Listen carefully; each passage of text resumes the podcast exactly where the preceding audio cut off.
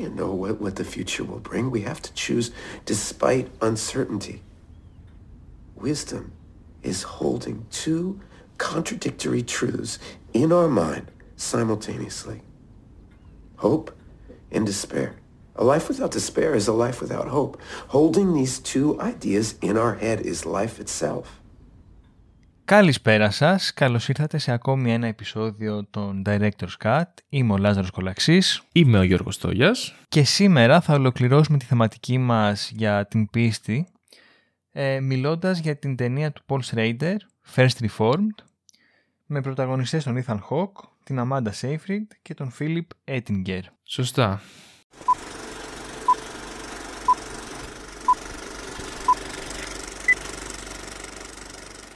Μια ταινία του 2017. Ναι, που είχε κάνει αρκετή συζήτηση όταν βγήκε. Είχε πάει πάρα πολύ καλά από κριτικής άποψης.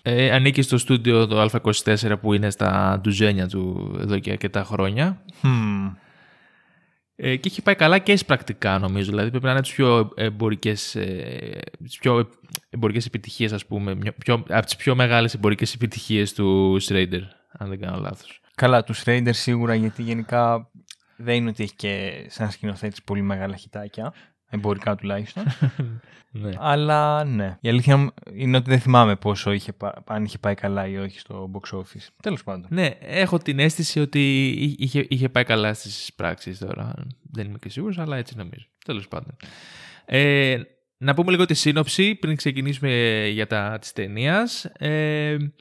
Ακολουθούμε τον δεσμιότατο Τόλερ, όπου περνάει μια κρίση πίστεως και μετά από τη συνάντησή του με έναν πολιτικό ακτιβιστή και οικολόγο, τον Μάικλ, αρχίζει να αποκτά και κάποιες οικολογικές ανησυχίες, οι οποίες τον οδηγούν σιγά σιγά σε μια εσωτερική πάλη μεταξύ απόγνωσης και ελπίδας. Θα μπορούσαμε να πούμε. Ναι, νομίζω είναι μια καλή περίληψη. Πριν πάμε στην ταινία όμως, ας πούμε λίγα πράγματα για τον Schrader, μιας και αναφερθήκαμε. Είναι ένας πολύ γνωστός κυριούλης στο Hollywood, στον κινηματογράφο γενικότερα. Κυρίως νομίζω είναι γνωστός για την ιδιότητά του ως συγγραφέας. Πιστεύω ότι αυτό είναι το πιο βασικό του, ας πούμε, χαρακτηριστικό. Πολλοί τον ξέρουν ως σεναριογράφο ταινιών του Martin Scorsese. Η πιστή του podcast θα τον ξέρετε ήδη από το πρώτο επεισόδιο της θεματικής για τον τελευταίο πειρασμό. Σωστά. Όπου και εκεί τον είχαμε αναφέρει. Και νομίζω το μεγαλύτερο του, ας πούμε, χιτάκι είναι το Taxi Driver. Ναι, ναι. Ήταν και από τις πρώτες ταινίες που έγραψε κιόλας και τον έβαλε για τα καλά έτσι μέσα στο Hollywood σαν σεναριογράφο. Ωστόσο να πούμε ότι η καριέρα του είχε ξεκινήσει ως κριτικός κινηματογράφου. Σωστά. Και είναι πάρα πολύ γνωστός για ένα βιβλίο που είχε γράψει, νομίζω τη δεκαετία του 70. Μπορεί και νωρίτερα, δεν θυμάμαι. Παρακολούθησα μια συνέντευξή του που αναφέρθηκε σε αυτό. Κοίτα, βασικά θα πω όλα τα. Θα πω όπως τοποθετήθηκε ακριβώς, γιατί έχει σημασία για την ταινία. Ο ίδιος ήταν κριτικός σε μια εφημερίδα του Λος Άντζελες, αν θυμάμαι καλά. Και το 1969 πήγε να παρακολουθήσει στον κινηματογράφο το Pick Pocket, το πορτοφολά στα ελληνικά, του Μπρεσόν. Είπε ότι αυτή η ταινία του άλλαξε τη ζωή για δύο λόγους. Ο πρώτος είναι γιατί του αποκάλυψε με έναν τελείως διαφορετικό τρόπο τη σημασία που έχει το στυλ στην ταινία και όχι μόνο το νόημα και το περιεχόμενο, και γιατί το πρώτο ήταν αυτό, και το δεύτερο γιατί του ξεκαθάρισε ότι πλέον δεν πρέπει να ασχολείται μόνο με την κριτική και να συμμετέχει πιο ενεργά στον κινηματογράφο.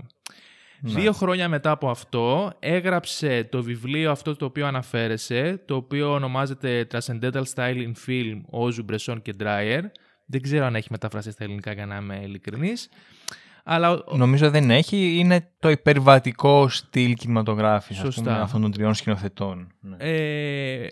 Που τον επηρέασε πάρα πολύ και σε όλη την πορεία. Και 3 χρόνια μετά, αφού έγραψε αυτό το βιβλίο, προχώρησε στη συγγραφή του Taxi Driver.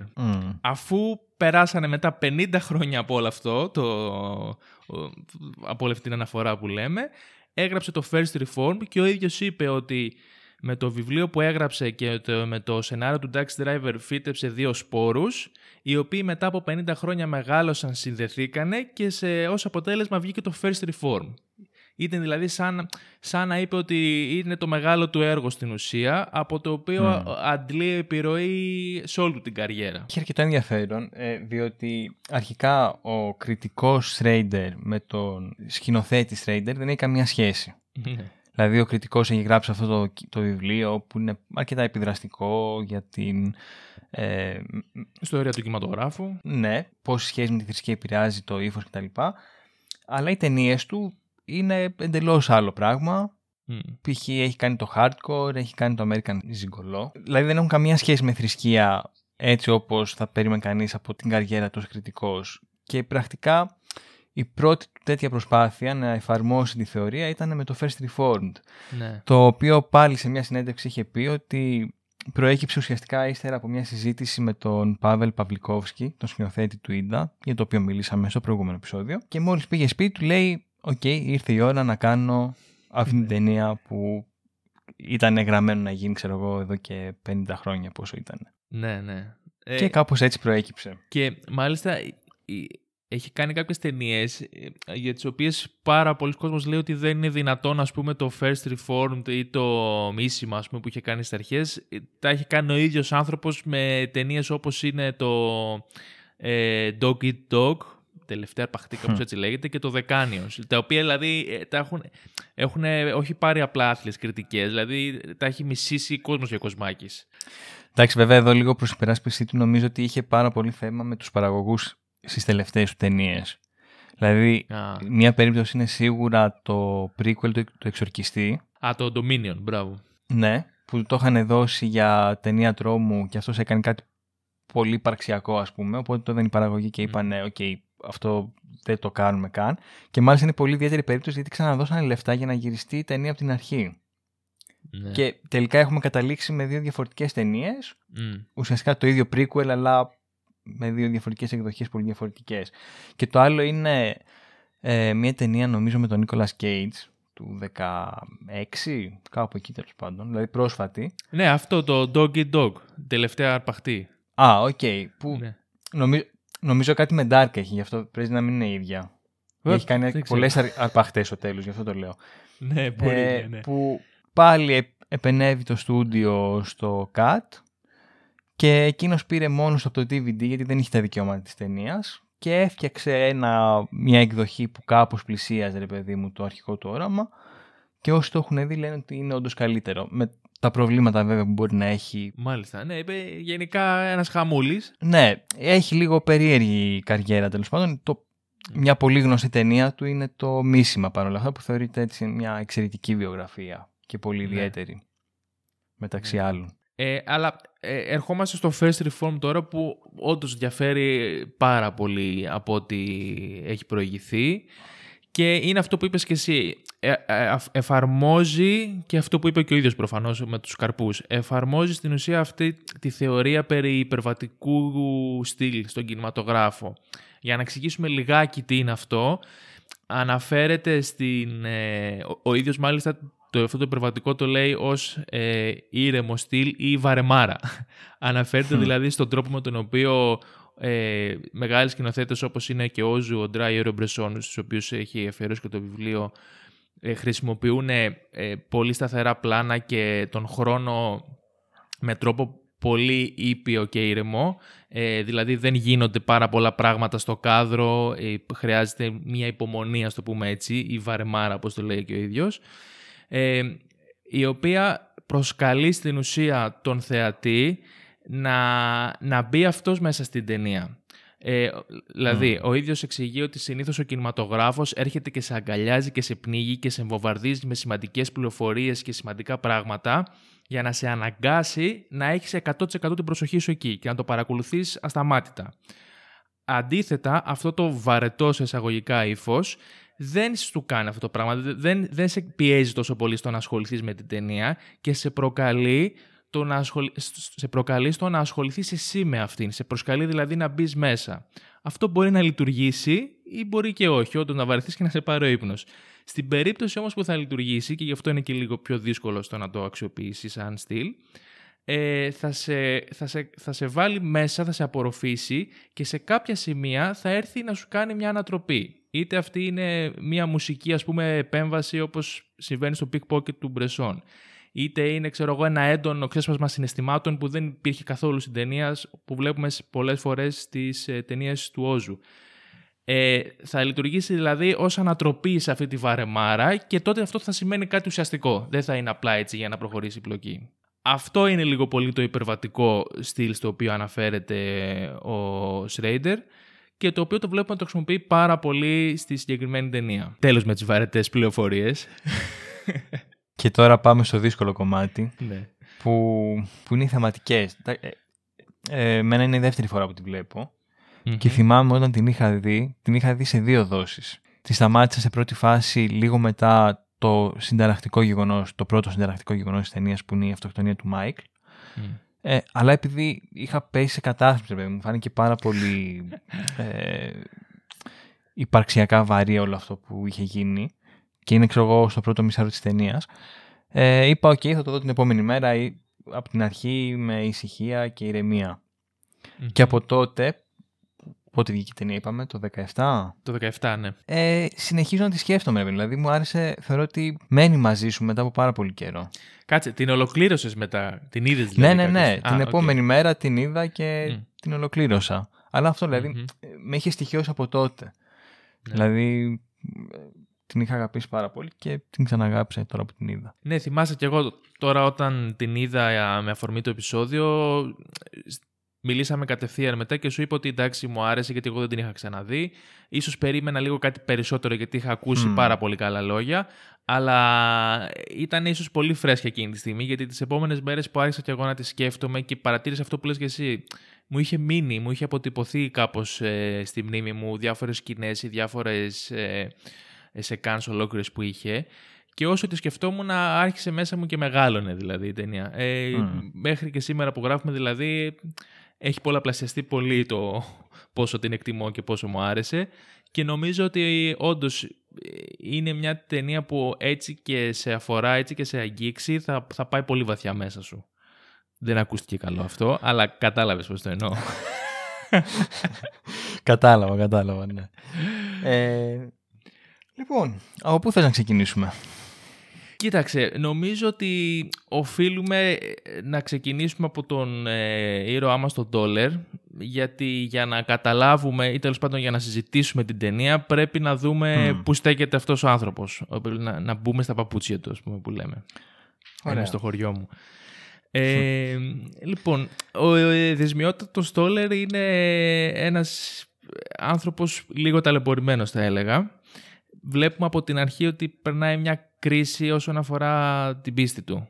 Δεν μπορεί να προσευχηθεί και μπαίνει σε όλη αυτή τη διαδικασία με το ημερολόγιο που το βλέπουμε από την αρχή της ταινίας. Και κατά κάποιο τρόπο θα μπορούσαμε να πούμε ότι και όλη η ταινία εξελίσσεται στο ημερολόγιο. Γιατί υπάρχει και μια αφήγηση των σκέψεών του, οι οποίες καταγράφονται σε αυτό το ημερολόγιο που αναφέρει από την αρχή.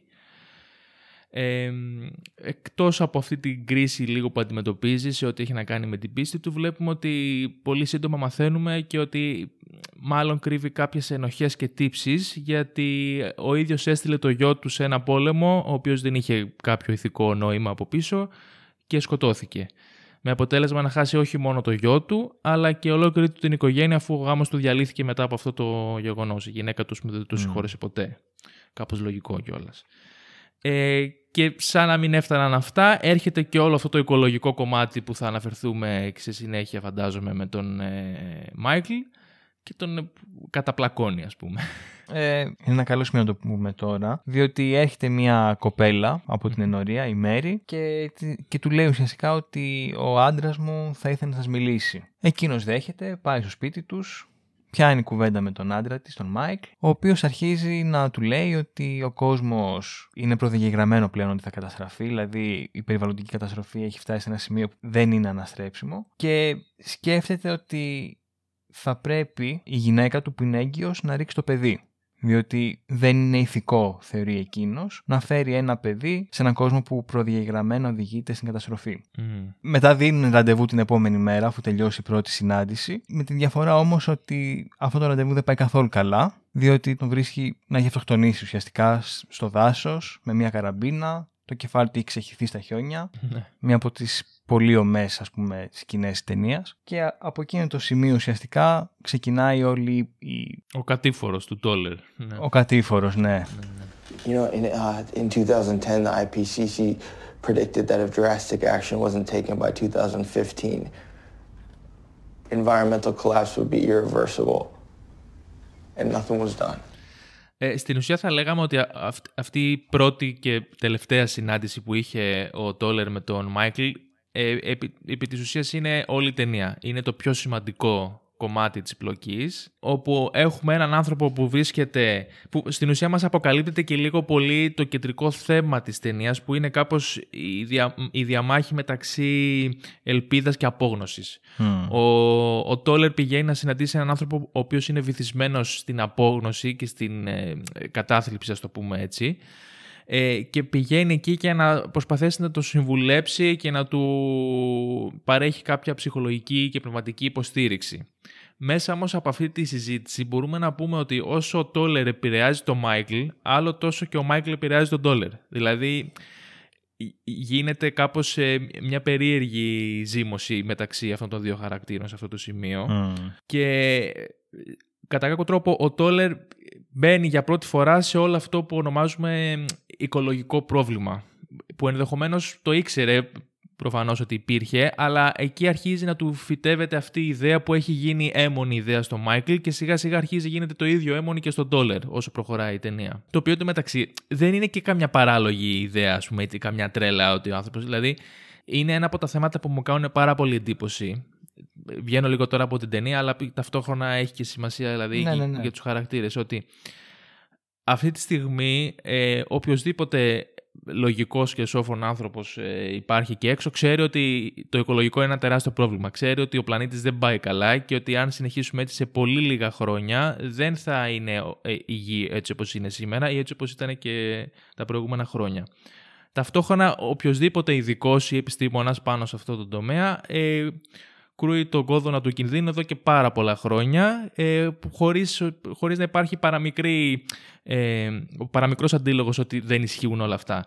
Παρ' όλα αυτά, όλη η ανθρωπότητα το γνωρίζει, είναι ένα κοινό μυστικό που έχουμε όλοι, αλλά είναι ένα θέμα που σαν να μην μας απασχολεί. Δηλαδή, το θεωρώ τρομακτικό ότι όλοι λέμε ότι ο πλανήτης θα καταστραφεί πολύ σύντομα λόγω της οικολογικής καταστροφής, αλλά ταυτόχρονα δεν κάνουμε κάτι. Δηλαδή, κανείς δεν το αρνείται, αλλά ταυτόχρονα δεν δεχόμαστε και να το συζητήσουμε κάπως. Τώρα μπαίνουμε. Έτσι. Ήδη μπήκαμε από το ζουμί για μένα της ταινίας, ή ένα από τις κύριες θεματικές.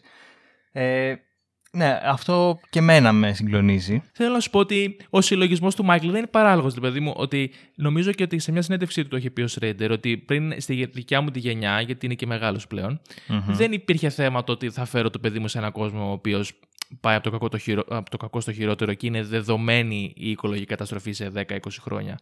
Αυτή όμως η γενιά, η τωρινή και η δικιά μας, άμα θέλεις, έρχεται αντιμέτωπη με ένα τέτοιο δίλημμα, το οποίο δεν είναι τόσο περίεργο, ας πούμε, η λοξότο να το σκέφτεσαι. Ότι όντως, δηλαδή, θεωρητικά εμείς θα προλάβουμε πολύ μεγάλες αλλαγές στον πλανήτη και θα πρέπει όντως ηθικά να αναλογιστούμε σε τι κόσμο θα φέρουμε τα παιδιά μας. Δηλαδή, έχει μια βάση η σκέψη του Μάικλ. Δεν είναι ότι ο άνθρωπος έχει χαζέψει. Προφανώς έχει βάση, αλλά ένα πολύ περίπλοκο ζήτημα κατά την άποψή μου. Τώρα για να απαντήσω σε αυτό που... Όχι να απαντήσω, βασικά να συνεχίσω λίγο τη σκέψη σου. Θεωρώ ότι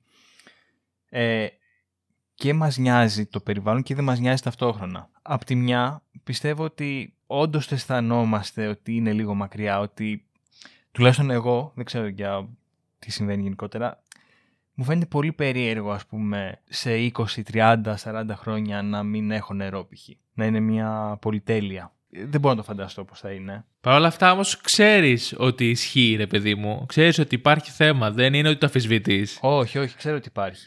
Ναι. Απ' την άλλη, θεωρώ ότι πολλοί κόσμος παίρνει μέτρα. Δηλαδή, ξέρω εγώ, βλέπουμε ότι πάρα πολλοί κόσμος παίρνει καλαμάκια από μπαμπού.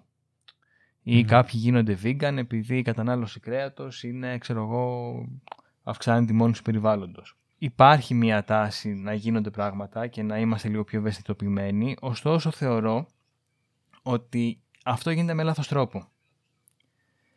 Ναι. Τώρα, δεν ξέρω, θες να το αναλύσω λίγο, ξεφεύγουμε από την ταινία, αλλά νομίζω ότι έχει... Ναι, όχι, συμφωνώ. Διότι... Το πρόβλημα δεν είναι αν θα έχουμε ηλεκτρικά αυτοκίνητα, ας πούμε. Για μένα το πρόβλημα είναι να απαγκιστρωθούμε λιγάκι από τη λογική της κατανάλωσης. Το να πούμε ότι θα πάρουμε 250 διαφορετικά καλαμάκια από μπαμπού, επειδή το καθένα έχει ένα διαφορετικό τσακπίνικο σχέδιο, δεν είναι λύση το πρόβλημα. Γιατί για να δημιουργηθεί αυτό πρέπει να καταστρέψουμε μπαμπού, ας πούμε. Ή διάβασα, ας πούμε, ένα άρθρο που έλεγε ότι okay, καλά χρυσά τα ηλεκτρικά αυτοκίνητα, αλλά για να παραχθούν οι μπαταρίες χρειάζονται ορυκτά, τα οποία πρέπει να γίνουν εξορίξεις από το βυθό της θάλασσας, πρέπει να γίνονται εξορίξεις, ας πούμε, στην Κίνα ή όπου γίνεται αυτή τη στιγμή. Δηλαδή, θέλω να πω ότι όλα αυτά πάλι χρειάζονται πρώτες ύλες. Άρα πρέπει να αλλάξει γενικά ο τρόπος που σκεφτόμαστε, αν θέλουμε όντως να κάνουμε μια αλλαγή. Και εδώ είναι το πρόβλημά μου, ότι όλο αυτό δεν μπορεί να γίνει μέσα στο καπιταλιστικό πλαίσιο. Γιατί βλέπουμε ότι π.χ. τα βιολογικά προϊόντα είναι βούτυρος στο ψωμί του καπιταλισμού, διότι τα πουλάνε πολύ πιο ακριβά, ας πούμε. Ναι, υπάρχει μια στροφή ότι είναι πιο premium, ρε παιδί μου, το οικολογικό ή το ακριβώς. Βιολογικό, ας το πούμε. Ναι. Δηλαδή, θέλω να σου πω ότι ναι, μεν υπάρχει αυτή η ευαισθητοποίηση, αλλά γίνεται με καταναλωτικούς όρους που θεωρώ ότι δεν έχει τόσο μεγάλο νόημα.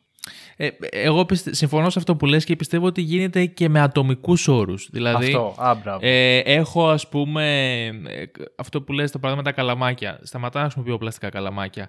Δεν θυμάμαι, δυστυχώς τώρα, γιατί δεν περίμενα να ανοίξω σε πολλή συζήτηση, ένα συνέδριο που είχε γίνει περιβαλλοντολογικό στο Λονδίνο, αν θυμάμαι καλά, πριν λίγα χρόνια, είχε ανακοινώσει ότι αν αυτή τη στιγμή μαζέψουμε όλα τα καλαμάκια του πλανήτη, και δεν τα εξαφανίσουμε, επί της ουσίας δεν θα αλλάξει τίποτα, γιατί όσο είναι όλα τα καλαμάκια, όσοι μόλις, ας πούμε, προκαλούν όλα τα καλαμάκια αυτά, είναι τα εργοστάσια της Κίνας για μία μέρα, ας πούμε, αντιστοιχεία. Ακριβώς. Αυτό δεν σημαίνει ότι πρέπει να σταματήσουμε, ας πούμε, την ανακύκλωση ή να είμαστε γιόλο τελείως ή να μην μας νοιάζει τίποτα. Απλά εγώ νιώθω ότι αυτές οι μικρές αλλαγές που κάνουμε εμείς στην καθημερινότητά μας δεν είναι...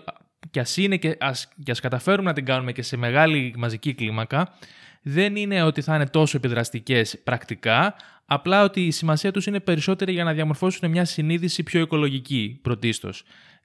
Νιώθω, μπορεί να κάνω και λάθος, ότι για να έρθει μια πιο ουσιαστική αλλαγή πρέπει αυτές οι αποφάσεις μοιραία να πάρθουν από αλλού και από πιο ψηλά, από τα πάνω.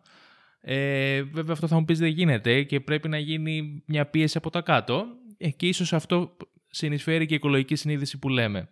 Αλλά αν δεν αλλάξει ο τρόπος παραγωγής και κατανάλωσης κατ' επέκταση αυτό που λες εσύ, νομίζω ότι ναι, είναι πάρα πολύ κοντά αυτά τα περίεργα πράγματα που περιγράφει ο Μάικλ, ας πούμε, στην ταινία. Όντως, δηλαδή, για το 2050 που έλεγε. Και για να συνεχίσω πάλι την κουβέντα, και πάλι δεν θα επιστρέψουμε στην ταινία σύντομα, αλλά είναι κομμάτι των θεματικών που θα μιλήσουμε. Το πρόβλημα με όλη αυτή την κατάσταση, έτσι όπως έχει διαμορφωθεί και έτσι όπως διαφημίζεται, είναι ότι ουσιαστικά η βαρύτητα πέφτει στο άτομο. Εντάξει, αυτό δεν είναι μόνο για το περιβάλλον, το βλέπουμε και για τον κορονοϊό που λέμε ατομική ευθύνη. Οκ, ναι, προφανώς ατομική ευθύνη, όπως με τα καλαμάκια να κάνουμε οικονομία, κανείς δεν λέει το αντίθετο, αλλά είναι κάποια πράγματα τα οποία το άτομο μόνο του δεν μπορεί να τα ελέγξει. Και αυτό είναι... π.χ. τα εργοστάσια, όσο οικονομία και να κάνουμε εμείς, αν τα εργοστάσια συνεχίζουν να εξαντλούν τους πόρους της γης με τους ρυθμούς που το κάνουν αυτή τη στιγμή, δεν πρόκειται να αλλάξει τίποτα. Δηλαδή, και το συνδέω με την ταινία με το κομμάτι της ενοχής. Ότι προσπαθεί το καταναλωτικό πρότυπο μέσα στο οποίο ζούμε και το σύστημα μέσα στο οποίο ζούμε να μας μεγαλώσει μέσα σε ένα κλίμα ενοχής, ότι αν... δεν σταματήσεις να τρως κρέας, πρέπει να βλέπεις εφιάλτες όλη σου τη ζωή. Αν δεν σταματήσεις να χρησιμοποιείς πλαστικά καλαμάκια, θα καείς στην κόλαση. Και ότι εσύ είσαι το πρόβλημα, όχι όλο το υπόλοιπο σύστημα. Ταυτόχρονα όμως... Ότι έχεις ίσο μερίδιο ευθύνης, ας πούμε, όσο έχει και το εργοστάσιο τάδε. Ακριβώς. Ταυτόχρονα θεωρώ ότι λειτουργεί και λίγο και σαν... πώς να το πω... Ότι σκεφτόμαστε ότι, ρε παιδί μου, πήρα τα μέσα μαζικής μεταφοράς σήμερα, μια μέρα, άρα έχω κάνει το χρέος μου. Άρα δεν με νοιάζει τι κάνουν οι βιομηχανίες, γιατί δεν μπορώ να το ελέγξω. Οπότε το αφήνεις. Δηλαδή αυτό λειτουργεί, ενισχύει την παθητικότητα που έχουμε γενικότερα σαν κοινωνία. Και ναι, άμα το σκεφτείς, δεν ξέρω, μου φαίνεται απελπιστικό λίγο. Ναι, είναι αρκετά. Γι' αυτό σου λέω, ξέρεις, ότι και ο Μάικλ, ρε παιδί μου, δεν είναι και εντελώς παράλογος. Εντάξει, προφανώς έχει βυθιστεί σε μια ματαιότητα και απόγνωση ασυζητητή, αλλά η σκέψη του έχει μια υπακτή, έναν υπακτό προβληματισμό. Έχει, ναι. Είναι απτό, δηλαδή το βλέπεις ξεκάθαρα κι εσύ. Απλά για να τα ενώσω τώρα και όλα αυτά με τις ενοχές που λέω, θεωρώ ότι ο Μάικλ είναι το παράδειγμα αυτό που λέμε της ατομικής ενοχής. Ότι νιώθει τύψεις ο ίδιος. Και γι' αυτό, για μένα γι' αυτό αυτοκτονεί, ότι νιώθει τύψεις που θα φέρει ένα παιδί στον κόσμο. Ενώ το πρόβλημα δεν είναι το παιδί που θα φέρει. Προφανώς νιώθει και ανίκανος να κάνει και κάτι δραστικό. Ακριβώς, ναι. Οπότε νομίζω ότι κουβαλάει στις πλάτες του ένα φορτίο το οποίο... Άδικα το έχει φορτωθεί, κατά την άποψή μου. Ναι. Και βέβαια έχει φορτωθεί σε όλους μας.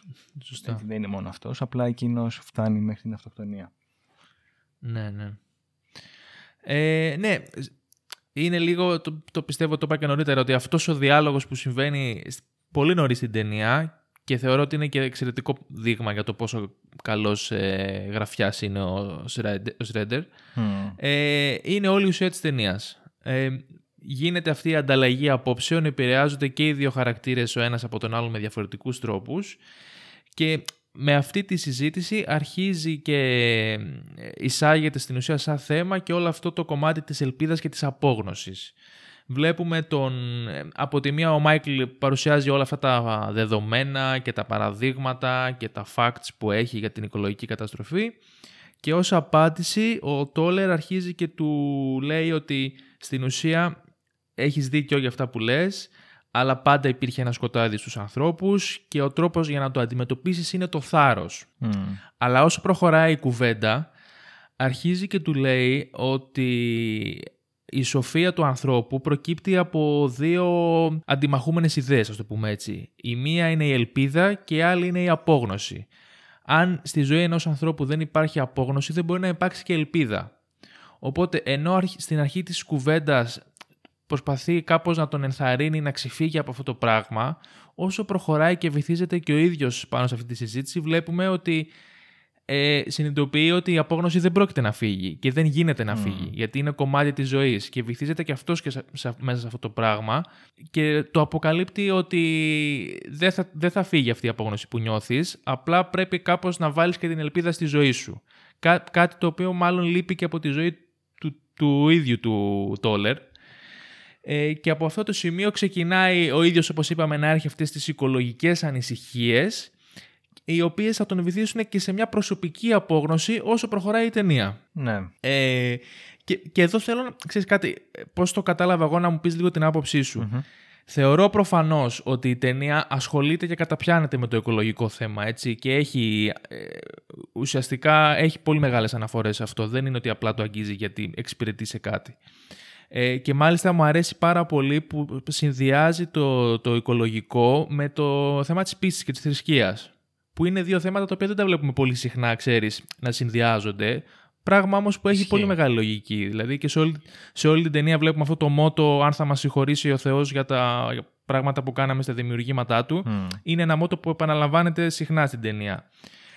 Παρ' όλα αυτά, ενώ υπάρχει ξεκάθαρα, εντάξει, και το οικολογικό ζήτημα, θεωρώ ότι όλο αυτό το πράγμα με την οικολογία και την καταστροφή του πλανήτη, που έρχεται και καταπλακώνει και το Τόλερ μετά τον Μάικλ, δεν είναι ακριβώς ότι είναι μόνο αυτό σαν ζήτημα, και ότι πιο πολύ λειτουργεί, ρε παιδί μου, πώς να το πω, σαν ένα όχημα που μεταφέρει τον Τόλερ στην απόγνωση. Είναι το μέσο δηλαδή για να εξωτερικευτεί αυτή η απόγνωση που ενδεχομένως έχει συσσωρευτεί μέσα του. Δηλαδή νιώθω ότι ο Τόλερ είχε αρχικά τις ενοχές από το θάνατο του γιού του, οι οποίες άρχισαν να εκδηλώνονται με μια κρίση στην πίστη του, αφού δεν μπορούσε να προσευχηθεί και μπήκε σε όλη αυτή τη διαδικασία με το ημερολόγιο. Και όλο αυτό το οικολογικό ζήτημα που έτυχε στην ουσία να βρεθεί μπροστά του ήταν αυτό που έκανε trigger όλο αυτό το πράγμα που κουβάλαγε και τον οδήγησε στην ολοκληρωτική απόγνωση και στη ματαιότητα, ας πούμε, στον αυτόν τον χιλισμό που τον άρχισε να τον κατακλίνει. Ναι, το βλέπω αυτό που λες. Και θα πρόσθετα βασικά ότι είναι και το όχημα με το οποίο ο Schrader ασκεί μια κριτική στην οργανωμένη θρησκεία, διότι ουσιαστικά από τη στιγμή που αρχίζει ο Ethan Hawke, τέλος πάντων, δεν θυμάμαι το όνομά του στην ταινία. Τόλερ. Ναι, μπράβο.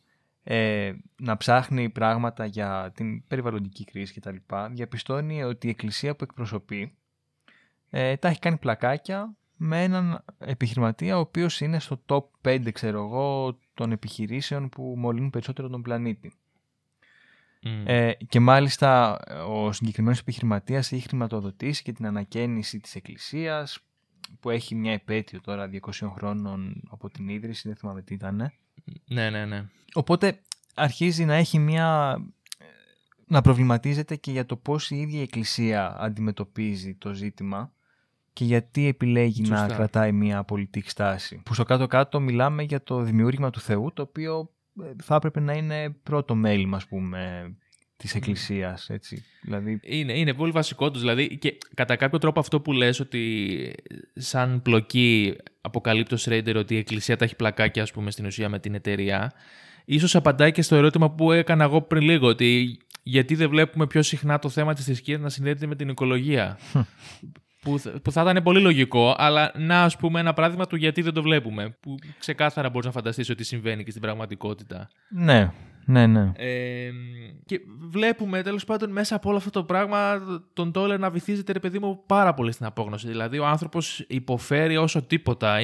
Είναι αρκετά σκληρό να τον παρακολουθήσεις σε όλο αυτό το ταξίδι. Και θεωρώ ότι, τουλάχιστον προσωπικά, μου φαίνεται πάρα πολύ ενδιαφέρον το γεγονός ότι όλο αυτό το πράγμα το παθαίνει ένας παπάς. Mm. Γιατί άσχετα με το αν πιστεύεις ή όχι, ο παπάς λειτουργεί και σαν σύμβολο για κάτι το spiritual, ρε παιδί μου, κάτι το πνευματικό που καταπιάνεται και με το μεταφυσικό, έχει πολλές εσωτερικές ανησυχίες, δηλαδή θεωρητικά τουλάχιστον για να γίνει κάποιος παπάς πρέπει να τον απασχολούν πολλά εσωτερικά ζητήματα.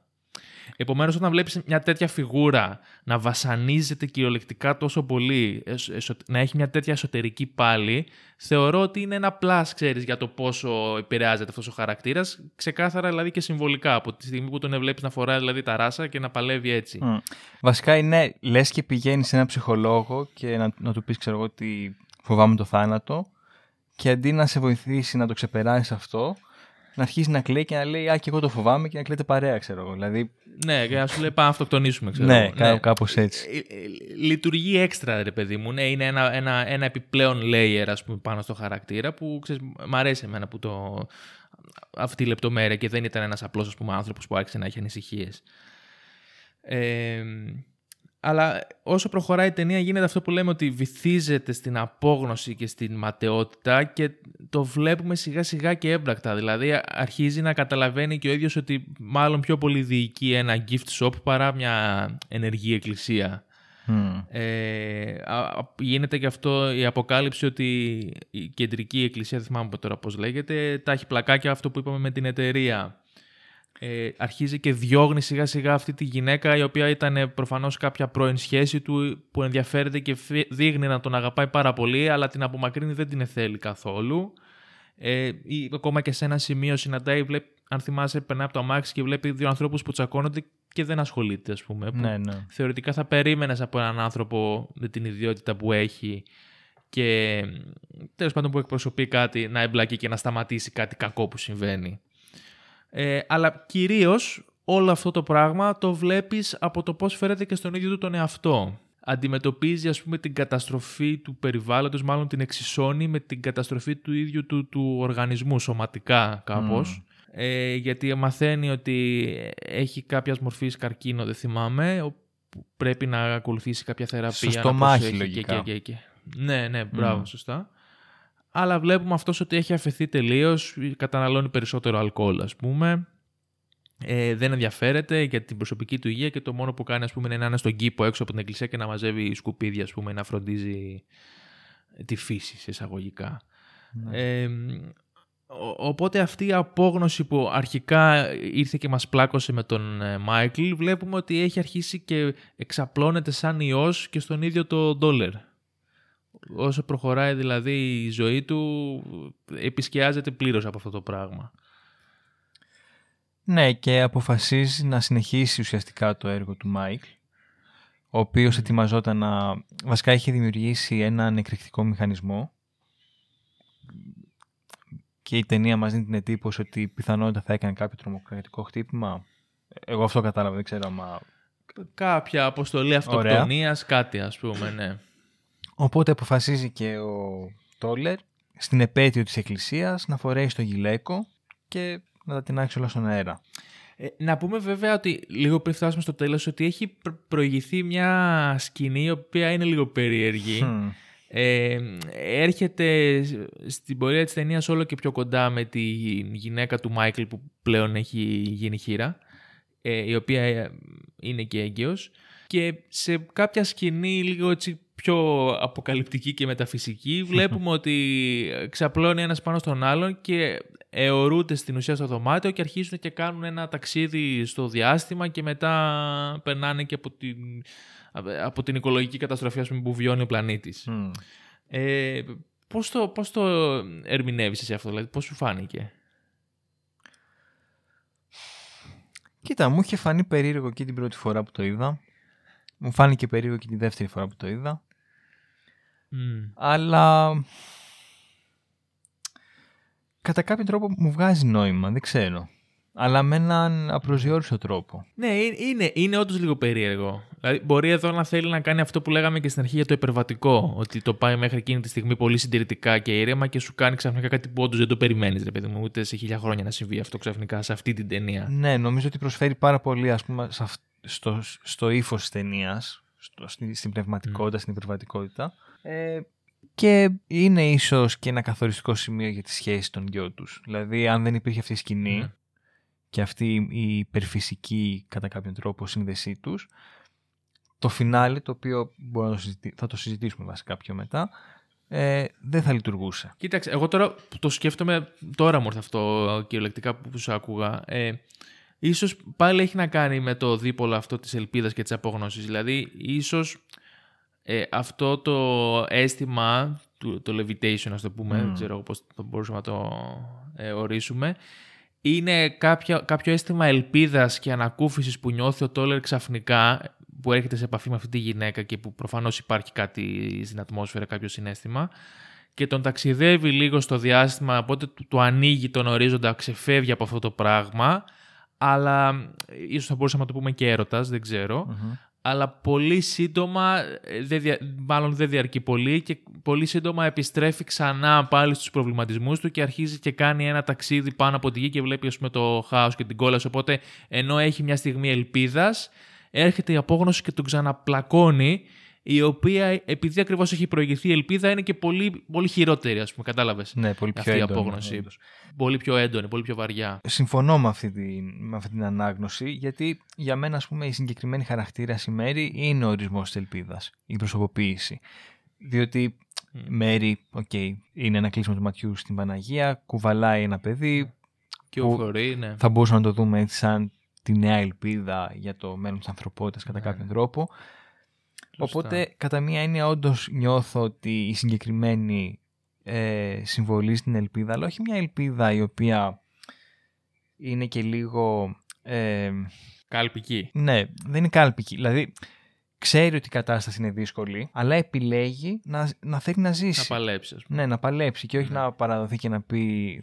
θα πεθάνουμε όλοι, οπότε ας τα κάψουμε. Ναι, γιατί μας αποκαλύπτει ότι και αυτή ήταν ακτιβίστρια μαζί με τον άντρα της. Ακριβώς. Αλλά όχι σε τέτοιο βαθμό, που σημαίνει ότι έχει επίγνωση της κατάστασης, απλά δεν το πάει σε τόσο extreme, ας πούμε, στάδιο. Ή τουλάχιστον το βλέπει από διαφορετική σκοπιά. Ναι, θέλω να πω, δεν είναι ότι κάθεται, γλεντάει μόνη της και δεν έχει επίγνωση του τι γίνεται στον κόσμο. Που η θρησκεία, ας πούμε, μερικές φορές στο πάει και σε αυτό, ότι σου δίνει ψεύτικες ελπίδες. Ναι, είναι βασικό κομμάτι δηλαδή, και θα μπορούσαμε να πούμε ότι για τον πιστό η πίστη του είναι το αντίβαρο της απόγνωσης. Δηλαδή έρχεται να καλύψει αυτό που ονομάζουμε ελπίδα. Mm. Όταν κάποιος νιώθει ότι είναι σε μια ματαιότητα, σε μια απόγνωση, σε μια απελπισία, η πίστη έτσι λειτουργεί. Έρχεται για να σε απαλύνει, είτε με την προσευχή που είναι κάποια μορφή εσωτερικής ψυχανάλυσης ή δεν ξέρω εγώ τι, σκέψεις, είτε με την ιδέα ότι εντάξει, ό,τι και να περνάς τώρα στην επόμενη ζωή, στη μεταθάνατον ή δεν ξέρω εγώ τι, θα είναι καλύτερα τα πράγματα. Οπότε έρχεται λίγο να σε ανακουφίσει, να σου βγάλει λίγο από αυτό το βάρος. Ακριβώς. Δηλαδή, νιώθω πολύ ότι και γι' αυτό υπάρχει αυτή η σχέση με τη θρησκεία στην ταινία, γιατί για τους πιστούς αυτό συμβολίζει η πίστη.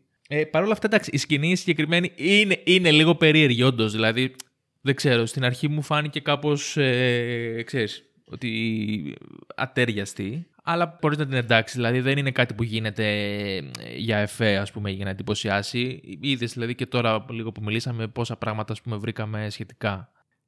Νομίζω ότι αυτό προσφέρει στην ατμόσφαιρα που θέλει να πετύχει, οπότε είναι απαραίτητη, κατά μία έννοια. Ναι.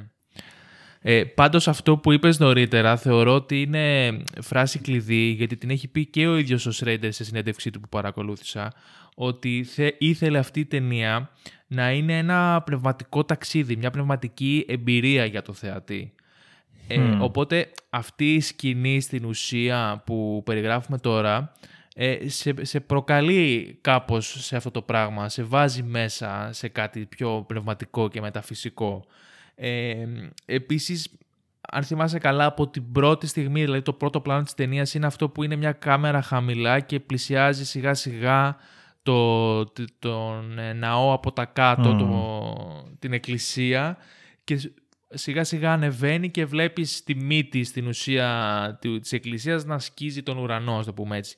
Από την πρώτη στιγμή δηλαδή σου δημιουργεί μια ατμόσφαιρα έτσι πνευματική και μεταφυσική, που φυσικά ολοκληρώνεται και με το φινάλε που θα συζητήσουμε. Ναι, το φινάλε νομίζω απογειώνεται. Ναι, θες να πάμε κατευθείαν εκεί τώρα μιας και το συζητάμε? Ας πάμε, δεν βαριέσαι.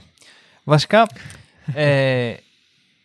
διαπίστωσα ότι το φινάλε είναι αρκετά ανοιχτό, ενώ την πρώτη φορά που το είχα δει μου είχε φανεί, ξέρεις, ότι αυτό που βλέπαμε, αυτό γινότανε. Βέβαια και τώρα αυτό πιστεύω ότι γίνεται. Απλά στο διαδίκτυο γενικά υπάρχει αντίληψη ότι ίσως να έχει πεθάνει και να είναι ένα όνειρο που βλέπει λίγο πριν το θάνατο. Ίσως να γίνεται όντως αυτό που βλέπουμε. Εσύ πού περίπου βρίσκεσαι? Κοίταξε, παραδόξου το πάθα κι εγώ αυτό που λες. Την πρώτη φορά που την είδα την ταινία μου φάνηκε ξεκάθαρο. Τη δεύτερη φορά όμως άρχισα κι εγώ να μπαίνω σε σκέψεις.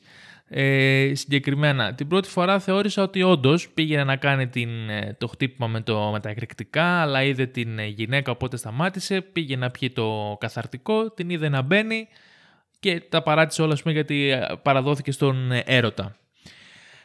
Ναι. Τη δεύτερη φορά όμως που το είδα παρατήρησα ότι αυτός ο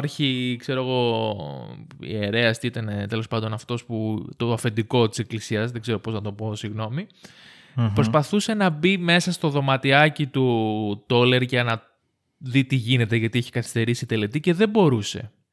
Και μου κάνει εντύπωση που ξαφνικά, ενώ δεν μπορούσε να μπει κάπως ή να βρει τρόπο να του μιλήσει, η άλλη βρέθηκε μπαμ μπροστά του. Δηλαδή... Α, ναι, ισχύει αυτό, δεν το είχα σκεφτεί. Όντως, δηλαδή έσκασε μπροστά εντελώς μεταφυσικά. Νομίζω, αν θυμάμαι καλά, δεν τη βλέπουμε καν να ανοίγει πόρτα ή να περπατάει. Τη βλέπουμε μπροστά του σαν μορφή. Ναι, μπαίνει μέσα ξαφνικά. Έχει μπει ήδη και έχει προχωρήσει κιόλας. Αυτό θέλω να σου πω. Δεν ακούμε ήχο, δεν βλέπουμε κίνηση. Εμφανίζεται μπροστά σχεδόν, μαγικά. Επομένως, θα μπορούσαμε να πούμε επιπλέον, όταν αρχίζει και την αγκαλιάζει, ούτε τρέχουν αίματα από τα αγκάθια στα οποία έχει δεθεί, ούτε αυτή φαίνεται να πονάει, ούτε φαίνονταν άγλυφα στα ρούχα του ή να τρέχουν αίματα που λογικά θα τρέχανε. Απλά βλέπουμε τις πρώτες κοιλίδες. Επομένως και εγώ σκέφτομαι ότι ίσως σε αυτό το στάδιο έχει ήδη πεθάνει, έχει πάρει το καθαρτικό. Οι πρώτες κοιλίδες που βλέπουμε είναι αυτές που όταν ξεκίνησε και από εκεί και μετά δεν έχει νόημα γιατί είναι νεκρός. Και ότι αυτή είναι η τελευταία σκέψη που του έρχεται, λίγο πριν πεθάνει. Ότι λίγο πριν αφήσει την ζωή του βυθισμένο στην απόλυτη απόγνωση, έχει ένα γκλίμς, μια λάμψη ελπίδας, η οποία είναι η γυναίκα αυτή που του πρόσφερε τέλος πάντων αυτή την ελπίδα, ή ο έρωτας, αν θες να το πεις έτσι. Και νιώθω ότι ενισχύεται αυτός ο συλλογισμός λίγο ακόμα, από το γεγονός ότι ξεκινούν να φιλιούνται, έχει ένα τεράστιο φιλί, δεν ξέρω πόση ώρα κρατάει, και κόβεται πάρα πολύ απότομα, ενώ εκεί έχεις και μουσική και κίνηση και το φιλί, ξαφνικά κάνει cut και έχεις μαύρη οθόνη για κάποια δευτερόλεπτα και μετά πέφτουν οι τίτλοι τέλους. Που θα μπορούσες να πεις ότι είναι το μυαλό του που λειτουργεί και έχει αυτές τις τελευταίες σκέψεις, μέχρι που ακαρία, ας πούμε, εκείνη τη στιγμή έρχεται ο θάνατος και σταματάνε. Ναι, η αλήθεια είναι ότι και σκηνοθετικά, αν το δεις, όλη η υπόλοιπη ταινία είναι πάρα πολύ αυστηρή και λιτή. Και στο τέλος, ας πούμε, η κάμερα τριγυρνάει όλη την ώρα, κάνει κύκλους, τρελαίνεις δηλαδή. Λες, όπα, τι γίνεται εδώ πέρα. Οπότε σίγουρα είναι κάτι παραπάνω από βάσιμο το να είναι κάποια τελευταία σκέψη, ένα όραμα λίγο που πεθάνει. Ναι. Εσύ πώς το είδες, παιδί μου, εσύ πώς σου φάνηκε? Ένιωσα ότι κατά κάποιον τρόπο βρίσκει τελικά την ελπίδα πάλι και δεν πεθαίνει. Ότι συμβαίνει actual δηλαδή αυτό, ότι φιλιέται με την... Ναι, βέβαια η αλήθεια είναι ότι αυτό δεν στέκει τόσο, αν το δεις ρεαλιστικά, δεν είναι ότι...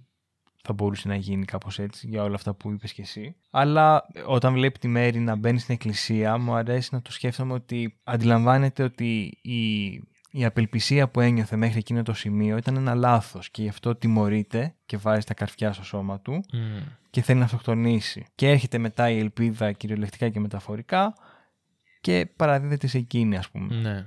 Έχεις ένα πιο happy end, η αλήθεια είναι. Ναι, κατά κάποιον τρόπο, ναι. Βασικά όχι κατά κάποιον τρόπο, απλά στην ουσία όμως όντως πιστεύω ότι δεν είναι ρεαλιστικό. Απλά θα μ' άρεσε. Ναι, το ακούω, εντάξει. Κοίτα, και για τα καρφιά, ας πούμε, μιας και το ανέφερες, αν θυμάμαι καλά σε κάποιο σημείο λέει ότι έχει βρει ένα καινούριο τρόπο προσευχής, ο οποίος είναι λίγο αυτοτιμωρητικός και με το ουίσκι και με όλα αυτά που δεν προσέχει τον εαυτό του, ας πούμε, και με αποκορύφωμα αυτή την κίνηση που τυλίγεται με σύρμα, ας πούμε, σειρματόπλεγμα.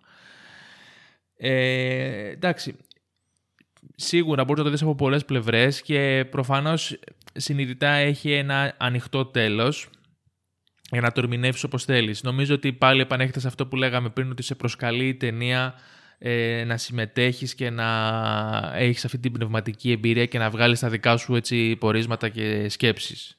Αλλά για μένα έχει ένα ιδανικό τέλος, γιατί ο Τόλερ έχει φτάσει σε ένα τέτοιο σημείο, δηλαδή το είπα και νωρίτερα, αυτός ο άνθρωπος με κούρασε, δηλαδή να τον... όχι με κούρασε, υπέφερα κι εγώ μαζί του βλέποντάς τον πόσο έχει ταλαιπωρηθεί.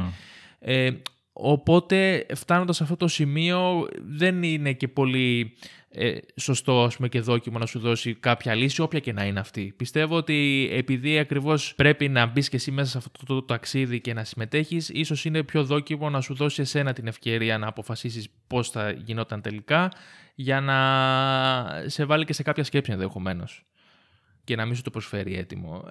Κάποιους τους εκνευρίζει αυτό. Εγώ δεν έχω κάποιο πρόβλημα, η αλήθεια είναι, και θεωρώ ότι του ταιριάζει πολύ σε όλο το ύφος που έχει σαν ταινία.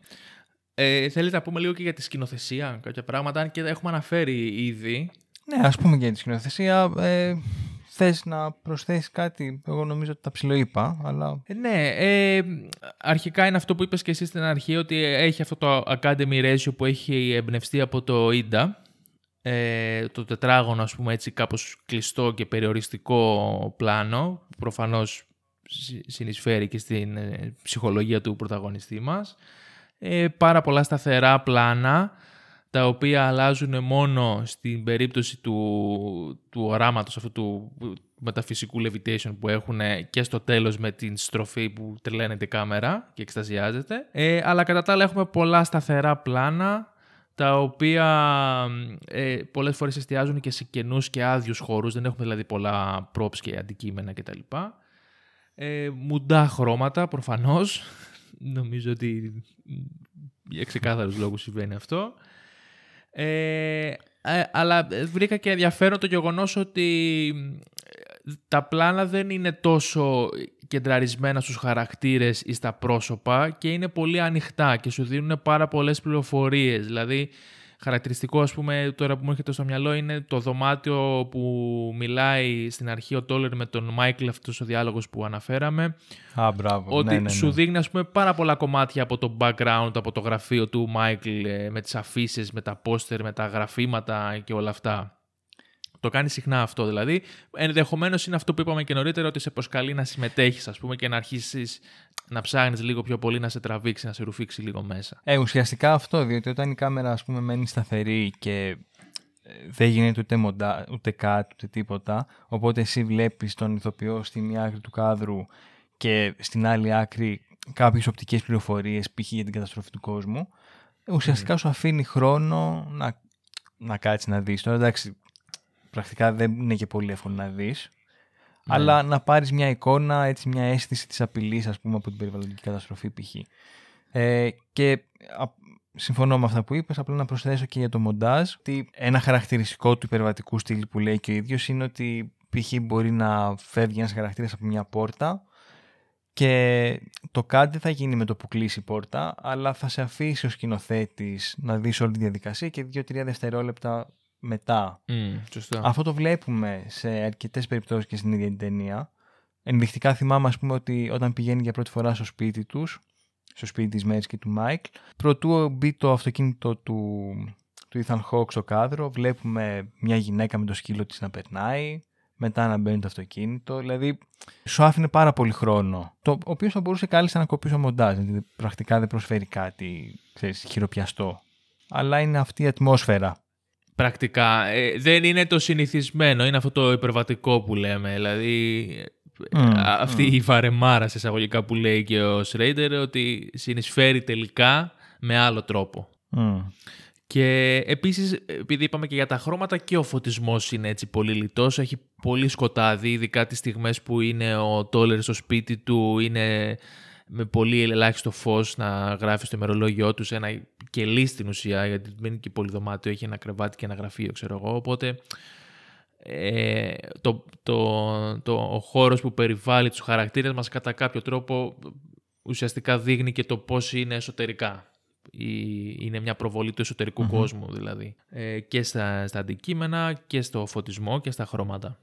Επίσης θα αναφέρουμε και για τον ήχο, ότι πάλι έχουμε πολλές σιωπές, πολλή ηρεμία, πολλή ησυχία, και δεν υπάρχει ιδιαίτερη μουσική παρουσία, η soundtrack, ας πούμε, πάνω στην ταινία, αλλά κυρίως είναι οι μελωδίες που ακούμε από τις χοροδίες που συμμετέχουν είτε στην εκκλησία μέσα, είτε στη χοροδία αυτή που κάνουν τις πρόβες, είτε στην κηδεία του Μάικλ που πάλι πάει η χοροδία να τραγουδίσει στην ουσία ένα τραγούδι που είναι τελευταία επιθυμία του Μάικλ κτλ. Οπότε και εδώ έχουμε έτσι ένα πολύ πιο βαρύ και γήινο τόνο, ας πούμε, σε όλη την ατμόσφαιρα. Who's gonna stand up and save the earth? Who's gonna say that she's had enough? Who's gonna take on the big machine? Who's gonna stand up and save the earth? This all starts with you and me. Μιας λοιπόν που νομίζω ότι σιγά σιγά μπορούμε να κλείνουμε, θα ήθελα να σε ρωτήσω τη γνώμη σου για ένα ερώτημα το οποίο βλέπουμε να επαναλαμβάνεται συχνά στην ταινία, και έχει να κάνει με το κατά πόσο ο Θεός θα μας συγχωρέσει για την καταστροφή που έχουμε επιφέρει στο δημιούργημά του. Μάλιστα. Ναι, δεν το ξέρω αυτό, να σου πω την αλήθεια. Εντάξει, υποψιάζομαι ότι παίζει να τα έχει πάρει και λίγο. Γενικά. Δεν το έχει πάρει και πολύ καλά. Ναι, έτσι νιώθω, αλλά άγνωστες συμβουλές του κυρίου Λάζαρε.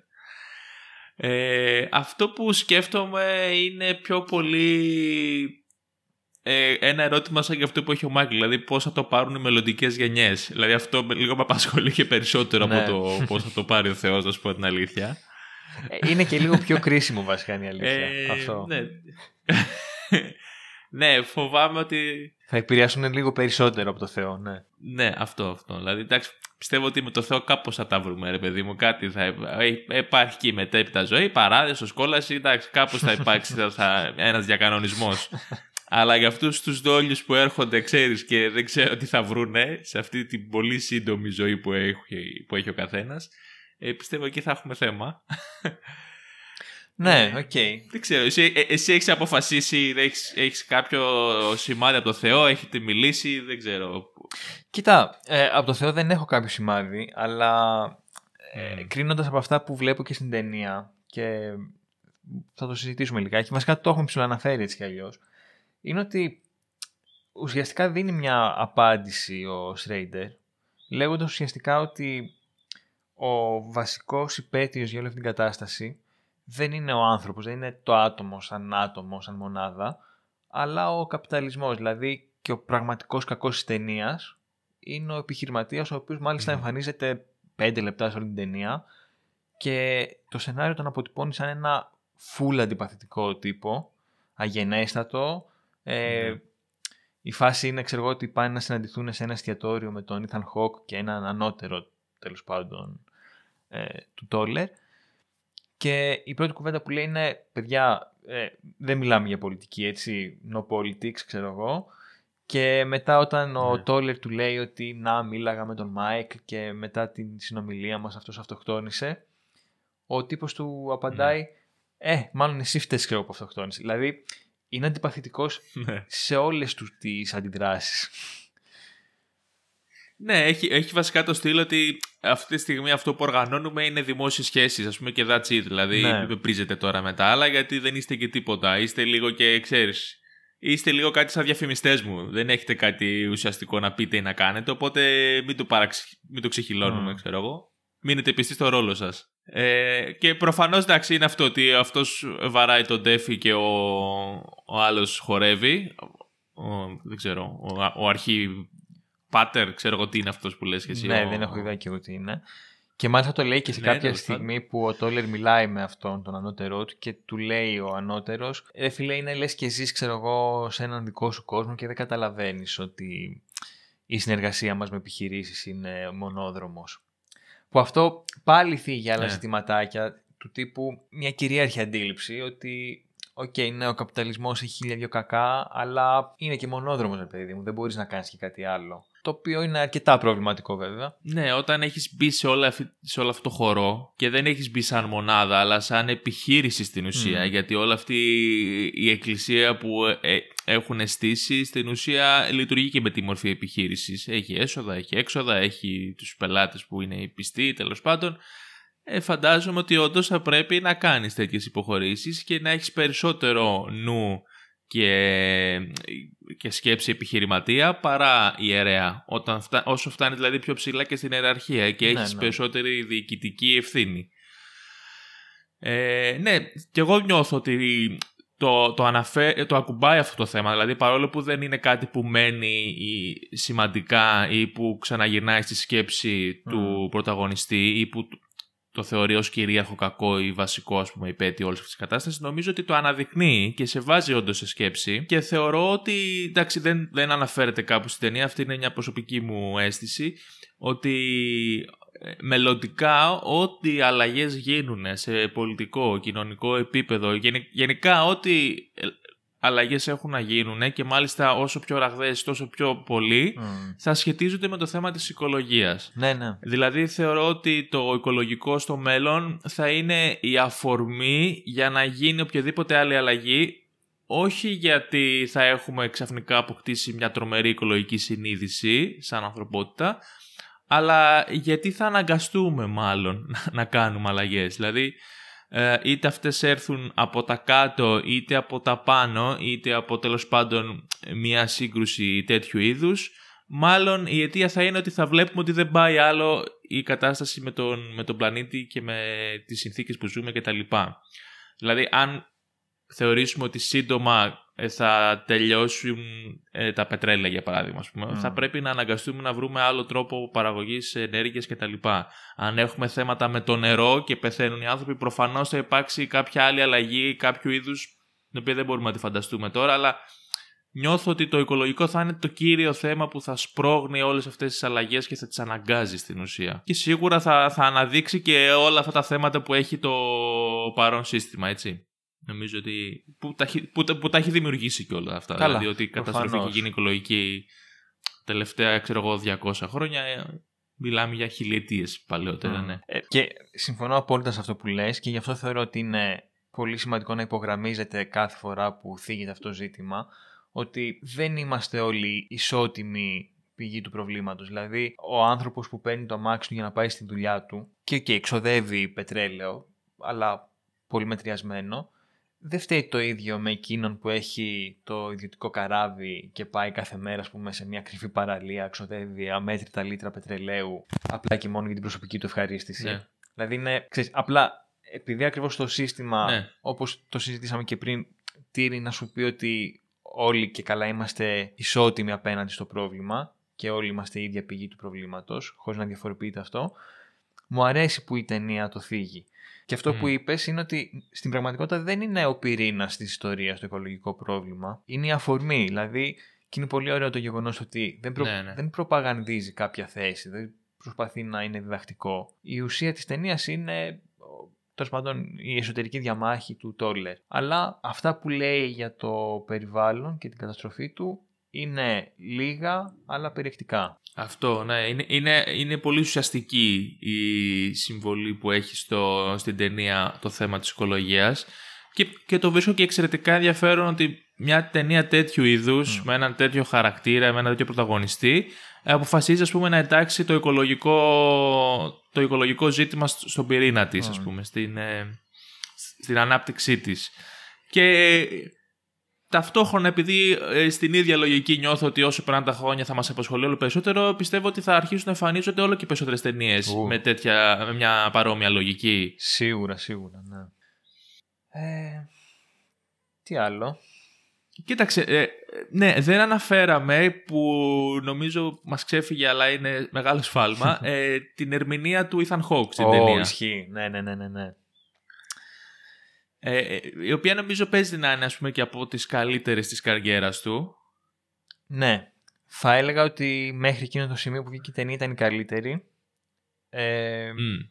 Νιώθεις τον πόνο στα μάτια του, τον πόνο της τύψης.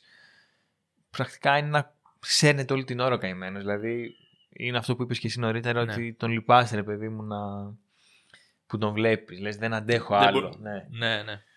Και το αποτυπώνει πολύ καλά. Ναι, όχι. Κουβαλάει την ταινία όντως στις πλάτες του και νομίζω ότι δίνει τρομερές ερμηνείες και στα κομμάτια που είναι σιωπηλός, που βλέπεις τα μάτια του, ας πούμε, τις εκφράσεις του. Δηλαδή παρακολουθείς αυτόν τον χαρακτήρα και χωρίς να λέει πολλά ή χωρίς και να μιλάει καθόλου, βλέπεις όντως ότι μέσα του κουβαλάει ένα σταυρό αυτός ο άνθρωπος. Ναι, που είναι και σημαντικό ότι το καταφέρνει αυτό, διότι όλη η ταινία, όπως είπαμε και πριν, βασίζεται στις σιωπές και στις ερμηνείες με τα μάτια, τη σωματικότητα κτλ. Δεν έχει τόσο διαλόγους, οπότε είναι πολύ σημαντικό ότι το καταφέρει. Ναι. Δένει και πάρα πολύ και λίγο και με αυτό το υπερβατικό που λέγαμε και στην αρχή. Δηλαδή είναι αυτή η φιλοσοφία σε όλη την ταινία και ο Ethan Hawke το εκτελείωσε με τέλεια. Επίσης εξαιρετική είναι και η Amanda Seyfried. Εμένα μου άρεσε πάρα πολύ. Το είχα αναφέρει και στο επεισόδιο με τα Όσκαρ, που έλεγα ότι τα τελευταία χρόνια η τύπισσα έχει παίξει σε πολύ ενδιαφέρουσες παραγωγές. Δεν έχει μεγάλους ρόλους, είτε στο Mank είτε στο Twin Peaks την τρίτη σεζόν, αλλά όπως αυτές έτσι και εδώ καταφέρει να κάνει κάτι πολύ καλό. Ναι, όχι. Είναι πολύ ουσιαστική η συνεισφορά της στην ταινία. Στηρίζει δηλαδή σε πολύ σωστό επίπεδο τον Ethan Hawke. Ταιριάζει δηλαδή πάρα πολύ ο τρόπος που ερμηνεύει και αυτή τον ρόλο της. Και μου άρεσε και ο πρώην άντρας της, ο Μάικλ, δεν θυμάμαι τον ηθοποιό τώρα. Λοιπόν, ξέρεις τι, μιας και είναι και το τελευταίο επεισόδιο, πιστεύω ότι θα είχε νόημα λίγο να σχολιάσουμε και το θέμα της πίστης γενικότερα στις ταινίες και στον κινηματογράφο. Αμέ. Αυτό που θέλω να πω εγώ είναι ότι ακριβώς επειδή η πίστη αποτελεί ένα προσωπικό ζήτημα, βλέπουμε και από τις λίγες αυτές ταινίες με τις οποίες καταπιαστήκαμε ότι αυτή η προσωπική αίσθηση υπάρχει και στον κινηματογράφο. Δηλαδή, το θέμα της θρησκείας και της πίστης μπορεί να γίνει το βήμα για να εκφράσει ο καθένας ό,τι τον προβληματίζει και με τους χιλιάδες διαφορετικούς τρόπους με τους οποίους ο καθένας μπορεί να προσεγγίσει την θρησκεία ή την πίστη του. Γι' αυτό και θεωρώ ότι είναι από τα πιο ενδιαφέροντα θέματα που μπορεί να έχει, που μπορεί κάποιος να επιλέξει τέλος πάντων για μία ταινία. Και το βλέπουμε και στην ιστορία του κινηματογράφου, έτσι. Δηλαδή πολύ μεγάλοι σκηνοθέτες και πάρα πολύ μεγάλες ταινίες έχουν καταπιαστεί με αυτό το θέμα. Υπάρχουν και σκηνοθέτες που σε όλη τη φιλμογραφία καταπιάνονται με αυτό. Αλλά νιώθω ότι είναι από αυτά τα θέματα που είναι ιδανικά για να σχολιάσεις το οτιδήποτε. Δηλαδή μπορείς να παρουσιάσεις την πίστη ή τη θρησκεία με χιλιάδες διαφορετικούς τρόπους, από κοινωνικούς και πιο μαζικούς ή πολιτικούς μέχρι και ξεκάθαρα προσωπικούς και εσωτερικούς, και πάλι να διατηρήσεις όμως την έννοια της πίστης ως βασική δομή. Δηλαδή το θεωρώ πολύ εντυπωσιακό αυτό. Νομίζω ότι οι επιλογές που κάναμε παιδί μου στις ταινίες το αποδεικνύουν αυτό. Δηλαδή οι Monty Python καταφέρανε και μιλήσανε και για τους πιστούς και για την πολιτική. Εδώ το First Reformed μίλησε ανάμεσα σε άλλα για την οικολογία, το Ida για την ταυτότητα και ο τελευταίος πειρασμός, ας πούμε, για την ανάγκη κάθε ανθρώπου να έχει μια εντός ή εκτός αγωγικών, τέλος πάντων όπως το θέλει να το δει ο καθένας, μια φυσιολογική ζωή. Ναι, ναι. Δηλαδή θέλω να σου πω ότι ακόμα και αν δεν πιστεύεις και δεν είναι έντονη η ανάγκη σου για πίστη, κάτι θα βρεις να ταυτιστείς σε αυτές τις ιστορίες. Ναι, ναι, σίγουρα. Ναι, γιατί είναι αυτό ότι είναι η ίδια η φύση της πίστης που είναι τόσο προσωπική, που μιλάει στον καθένα με διαφορετικό τρόπο. Επομένως, είναι πολύ λογικό και στις ταινίες και στον κινηματογράφο να εκφράζεται με μια τεράστια ποικιλία. Και όντως, όλοι θα βρούμε κάτι το οποίο μας απασχολεί λίγο περισσότερο από το άλλο ή κάτι με το οποίο ταυτιζόμαστε πιο πολύ. Οπότε, ξέρεις, η πίστη λειτουργεί σαν ένα τέλειο αφηγηματικό όχημα για να εκφράσεις οτιδήποτε σε απασχολεί, πιστεύω. Ναι, ναι, είναι πολύ ενδιαφέρον. Και εντάξει, τώρα το πάω λίγο στο πιο προσωπικό. Έχω παρατηρήσει ότι εμένα μου αρέσουν πάρα πολλοί χαρακτήρες οι οποίοι κατά κάποιο τρόπο είναι θεοί. Δηλαδή, π.χ. ένας από τους αγαπημένους χαρακτήρες στα κόμιξ είναι ο Dr. Manhattan. Που, ξέρω εγώ, είναι θεός και κάπως όλο αυτό το λειτουργεί ασφιχτικά για εκείνον. Ότι μάλλον του δίνει την ευκαιρία να εκτιμήσει την ανθρώπινη φύση. Και μου αρέσει πάρα πολύ αυτό γενικά. Δηλαδή, αν το πας και σε πιο φιλοσοφικά μονοπάτια, σου δίνει πολύ ενδιαφέρουσα πραγματάκια σαν θεματική. Ναι, σίγουρα. Και γενικά η έννοια του Θεού σαν Θεός, ας πούμε, είναι κάτι το οποίο μπορείς να το πιάσεις και δεν μπορεί να το εξαντλήσεις, δηλαδή, σαν έννοια ή σαν σκέψη. Αλλά προφανώς πάντα γιατί επιστρέφεις στον άνθρωπο. Αυτό, και δεν μένεις στο τι είναι Θεός και τι είναι η θεϊκή ύπαρξη, ας πούμε, και τι κάνει. Δηλαδή, σίγουρα ό,τι έχει να κάνει με την πίστη με τον Θεό, στην ουσία στο πυρήνα του είναι ο άνθρωπος. Οπότε πάλι γι' αυτό τον ίδιο λόγο μπορείς να βγάλεις ό,τι θέλεις από εκεί μέσα, ναι. Εντάξει, αυτό ίσως σε κάποια άλλη θεματική να το πιάσουμε. Ναι, και έτσι δίνω πάσα στον εαυτό μου να πούμε για την επόμενη θεματική. Τέλεια. Να σπάσουμε τον κανόνα που τον κρατάγαμε για έκπληξη. Θες να δώσεις έτσι κάποια τυράκια? Ναι. Τι θα είναι? Ναι, ναι, δώσε. Τώρα που ανοίγει και ο καιρός, ανοίγουν και οι κινηματογράφοι. Ελπίζουμε θα είναι όλα πιο εύθυμα και χαρούμενα. Είπαμε λοιπόν και εμείς να μιλήσουμε για καλοκαιρινές ταινίες. Ψιλοπειραγμένες κάποιες, είναι η αλήθεια. Ναι. Δεν είναι η πρώτη σκέψη που σου λύνει στο μυαλό όταν ακούς για καλοκαιρινές ταινίες. Η πρώτη μας, που θα είναι τη μεθεπόμενη εβδομάδα, γιατί την επόμενη έχουμε ένα άλλο special επεισόδιο, είναι μια υπερηρωική ταινία η οποία με κάποιον περίεργο τρόπο συνδέεται με το First Reformed. Θα το αφήσω εκεί. Οκ. Ναι. Οι πολλές εκπλήξεις, δηλαδή η υπερηρωική ταινία συνδέεται με το First Reformed, καινούρια θεματική, έχεις κάνει χαμούλη τώρα. Και είναι πολύ καυτή αν κρίνουμε από τον πρωταγωνιστή της. Δηλαδή βλέπεις τον πρωταγωνιστή, ρε φίλε, και λες δεν αντέχω, πεθαίνω, λιώνω. Τέλεια, τέλεια. Ωραία. Λοιπόν, μπορούμε να κλείσουμε νομίζω και το επεισόδιο. Ναι. Ελπίζουμε να σας άρεσε η συγκεκριμένη ταινία, αλλά και η θεματική γενικότερα. Επίσης θα έχει πολύ ενδιαφέρον να κάνουμε μια θεματική με την οικολογία, νομίζω. Που ισχύει, ναι, ναι. Κάποια στιγμή θα το κάνουμε. Νομίζω είναι ψηλοαπαραίτητο αυτό. Ναι, ναι. Κλείνει η παρένθεση. Μας βρίσκεται σε Spotify, Apple Podcast, πώς λέγεται, και όλα αυτά δεν τα ξέρω κι εγώ πάρα πολύ καλά, Google Podcast και τα λοιπά, όπου υπάρχουν podcast δηλαδή. Ακριβώς, ναι. Μας ακολουθείτε σε Instagram, Facebook, The Director's Cut και μας διαβάζετε στο site μας thedirectorscut.gr. Νομίζω αυτά τα πάμε όλα. Ναι, μέχρι την επόμενη εβδομάδα. Ήμουν ο Γιώργος Τόγιας. Ήμουν ο Λάζαρος Κολαξής. Και να περνάτε καλά. Γεια σας. Can God forgive us for what we've done to this world?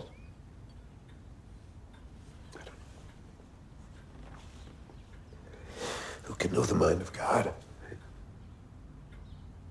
But we can choose a righteous life, belief, forgiveness,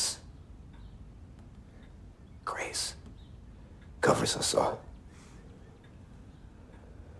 I believe that.